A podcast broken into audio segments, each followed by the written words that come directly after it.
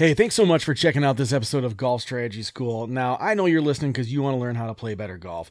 But if you want to see how you compare to other golfers your age, you need to check out parforsuccess.com slash griffin. That is par, the number four, success.com slash griffin, G R I F F I N. And what it will do is it will actually give you a free assessment where you can see exactly how you measure up against other people your age. And you can see where you're excelling, where you need to focus your time on. And this is an assessment, honestly, that you can take once a month just to see how you're progressing throughout your golf journey. So again, check out parforsuccess.com slash griffin to see how you measure up against other golfers your age. Do you love to play golf? Do you wish you could be a more consistent and confident player? Well, you're in the right place. This is the Golf Strategy School podcast, where we discuss specific practice strategies used by some of the best golf instructors from around the world. Here's your host, Marty Griffin. Hey, Golf Strategy School, Marty back with you here again for another GSA Q&A. Uh, Ian, one of our members in the Golf Strategy Academy, sent an email asking about some helpful tips for his warm up for leagues. Ian says, I play in a couple of leagues, and I always seem to be running short on time. I know my league is just for fun, but I still want to play well, and I feel like this is starting to leak into my weekend rounds. How do I get my head in the game if I'm short on warm up time?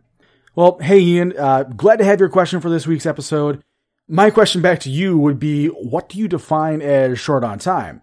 I know personally, I like to have about an hour or so at the course before each round for warm up and practice. So if short on time for you is only 30 minutes, uh, that's one thing. Or if short on time is I'm sprinting to the first tee trying to catch my group, that's a whole other monster. Uh, either way, I'll give you my strategy for both.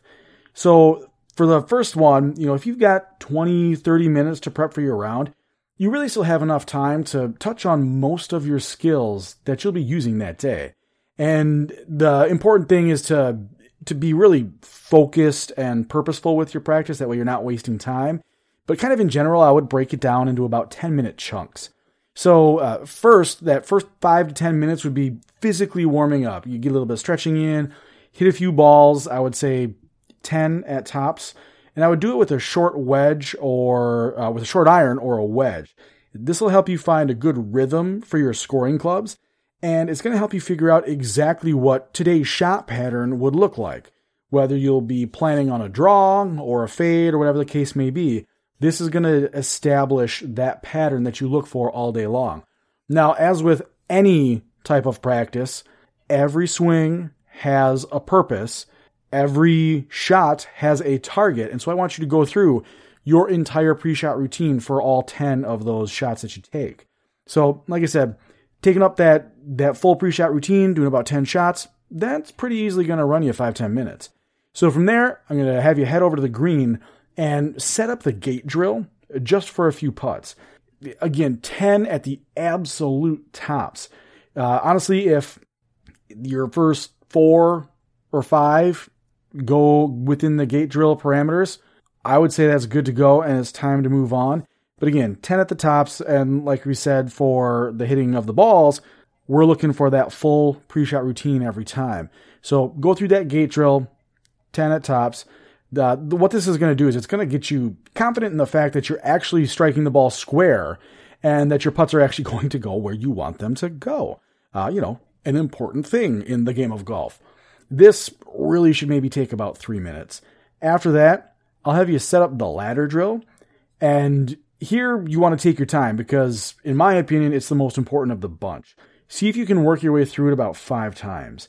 Uh, if you go long on any drill, this is the one where I would take the extra time and go long. Uh, if you feel that you're going to be short on time, instead of maybe doing uh, five intervals in the ladder drill, maybe you only do four. Uh, that way you've got you know, a little bit more time to work through that five times.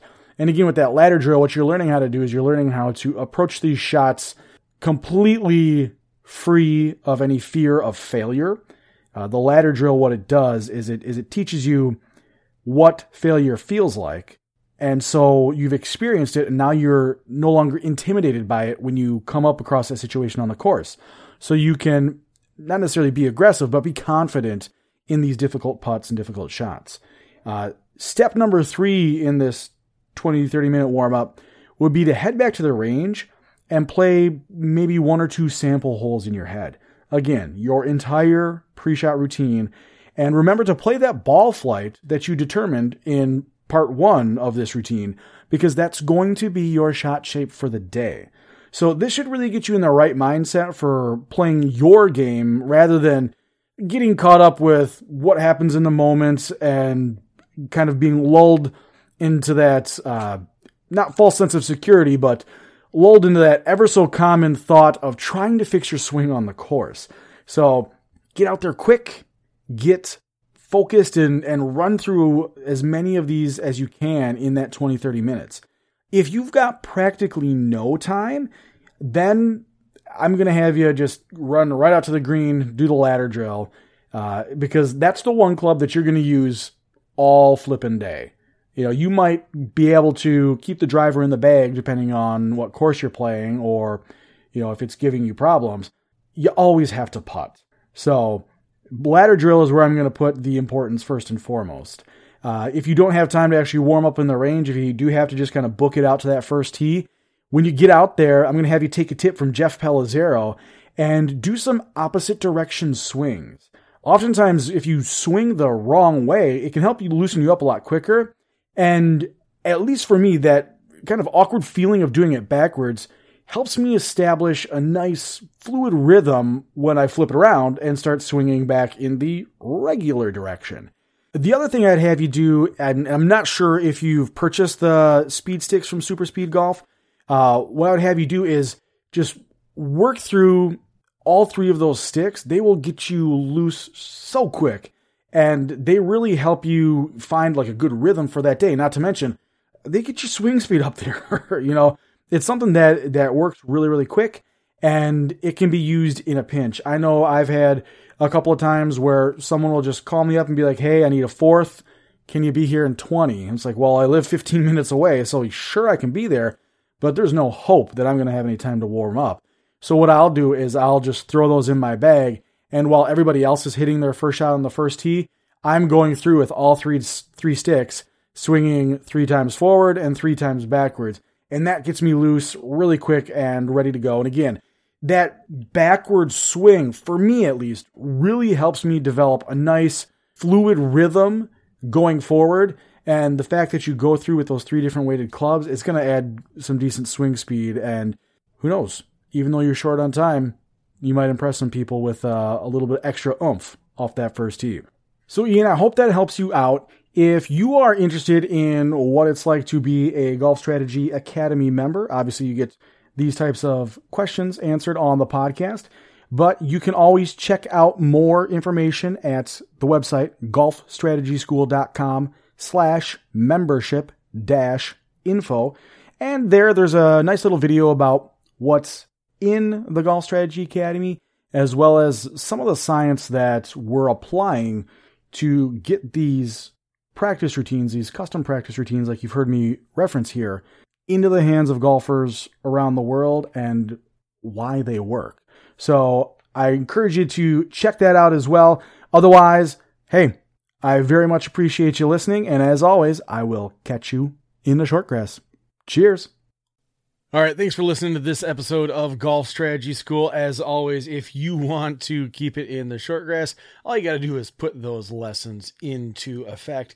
And if you want to see exactly how you fare in terms of your physical performance to other golfers your age, head over to par4success.com slash griffin, and you'll be able to see exactly where you line up and match up with other golfers your age based off of this free performance assessment that Chris and his team has put together. Again, that's par4success.com slash griffin to see exactly how well you line up against all their golfers your age.